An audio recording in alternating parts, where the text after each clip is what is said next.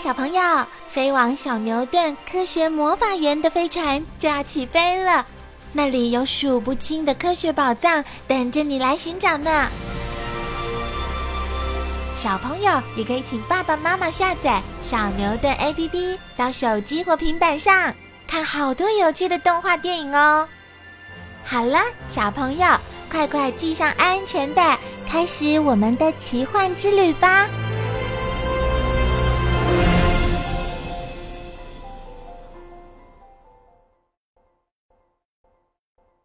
春眠不觉晓，城市中的鸟儿。春天到了，鸟儿纷纷要上枝头，唱出悦耳的歌声。在城市中，也可以看到不少美丽的鸟儿哦。木棉是城市中普遍的行道树，春天开花时，丰富的花蜜是鸟儿的最爱。春眠不觉晓，处处闻啼鸟。这是唐朝诗人孟浩然吟咏春天的诗作《春晓》。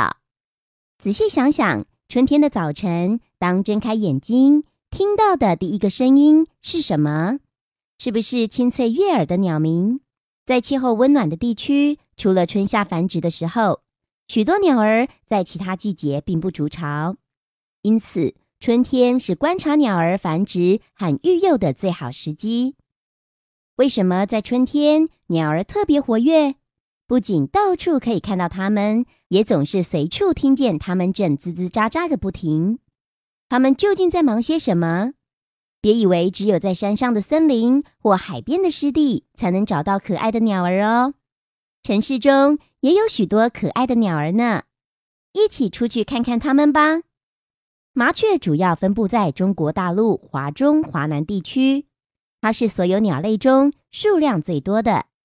春光无限好，春天气候温暖，食物充足，是繁殖后代的大好时间。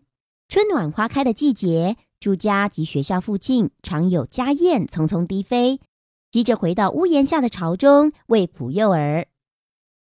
春天是一年当中最舒服的季节，熬过冬天的萧条，植物在此时开枝散叶，并绽出富含花粉和花蜜的花朵。植物的生长提供了鸟儿充足的食物和筑巢地点，昆虫也特别活跃。鸟儿趁此大好时光，纷纷筑巢求偶。我们听见的鸟鸣声，就是鸟儿求婚的歌声。一些鸟儿在春天的鸣叫声，也和其他季节不太一样哦。城市难得的绿地中，可以看到鸟儿悠闲的聚集。城市不比森林或湿地。有丰富的昆虫和植物，因此城市中的鸟儿不论种类或数量，都比野外来的少。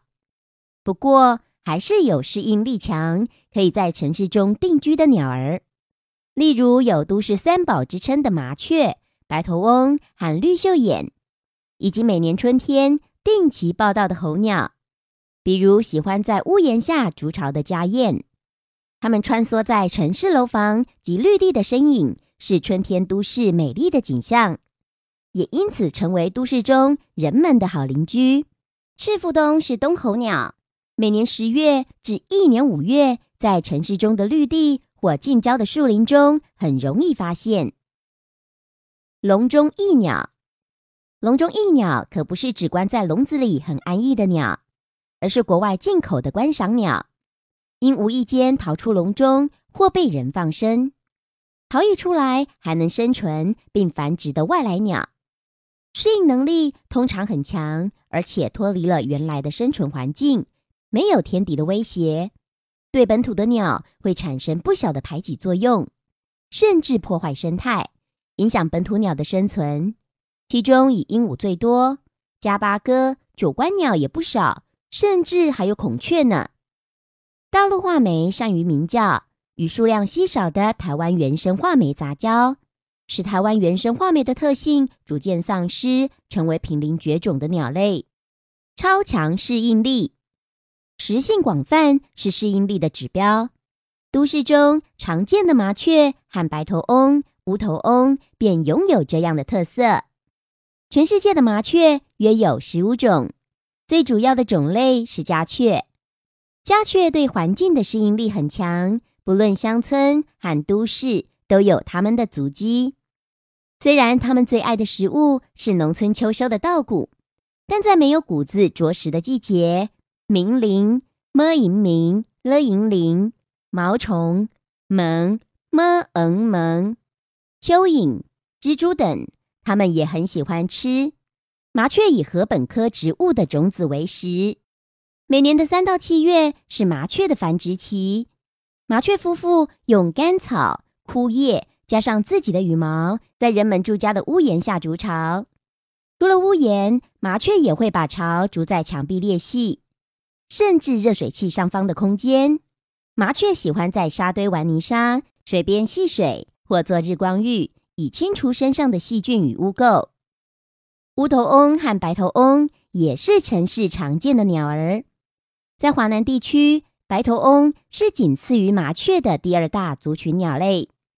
但对有些地区的居民来说，乌头翁才是活跃在住家附近的鸟儿。近年来，随着交通发展及山区开垦，白头翁和乌头翁的生存领域逐渐融合，还产生许多俗称花头翁的杂交种。白头翁广泛分布于华南地区，是都市公园常见的鸟类。绿袖眼有着小巧可爱的身形，黄绿色的羽色，以及醒目显著的白眼眶，动作活泼灵巧，叫声为“啾啾”的短音。鸟儿也反刍，鸠鸽科的鸟儿善于长途飞翔。人们在五千年前开始驯养的家鸽，是传送书信的好帮手。鸠鸽科鸟儿是鸟类中的素食者，以植物的果实、种子与嫩芽为食。也以植物喂养幼鸟，因此只要有植物生长的地方，就很可能发现它们。鸠鸽科和其他鸟类最不同的地方，在于哺喂幼鸟的方式。当要喂食还不能消化植物的幼鸟时，青鸟先将食物吃下，再吐出半消化的鸽乳喂给幼鸟。红鸠在背部、胸部及上腹呈葡萄红色，所以又叫火鸠。鸽乳是半透明的绿色液体，幼鸟会将嘴伸入青鸟口中取食。常在都市出现的鸠科科鸟类有红鸠和朱颈斑鸠。红鸠主要分布在华南地区，它们喜欢在开阔的地面寻找食物，最爱吃禾本科植物的种子。红鸠的繁殖季节很长，四到十二月都可发现它们的求偶行为。朱颈斑鸠。则只能在二到五月间繁殖。朱颈斑鸠是普遍的留鸟，不论城市或乡村都有它们的踪迹。红鸠和朱颈斑鸠的巢都筑在三到五公尺高的树枝上，以树枝和柔软的草茎筑成。每巢约二至三个蛋。朱颈斑鸠最大的特征就是颈侧宽广的黑带上散布着白色斑点。金背鸠也是常见的鸠鸽科鸟类，在都市近郊较易发现。家鸽与传染病，家鸽性格温顺，早年又是人们传递书信的好帮手。圣经故事《诺亚方舟》中，大地被洪水淹没四十七天后，诺亚放出鸽子。当鸽子衔回一片新拧下的橄榄枝叶时，即知洪水已退。后世更以鸽子作为和平的象征。家鸽易于饲养，许多人更喜欢举办赛鸽活动。但鸽子的粪便、羽毛、唾液却含有致病的隐球菌，如果没有小心处理，隐球菌会随着空气感染人体，引发支气管炎、肺部疾病，甚至脑膜炎。因此，养鸽人家若有不明原因的咳嗽、发烧、发冷、呼吸不畅，全身不适，应紧速就医诊治。人们驯养的家鸽，目前已有许多毛色的品种，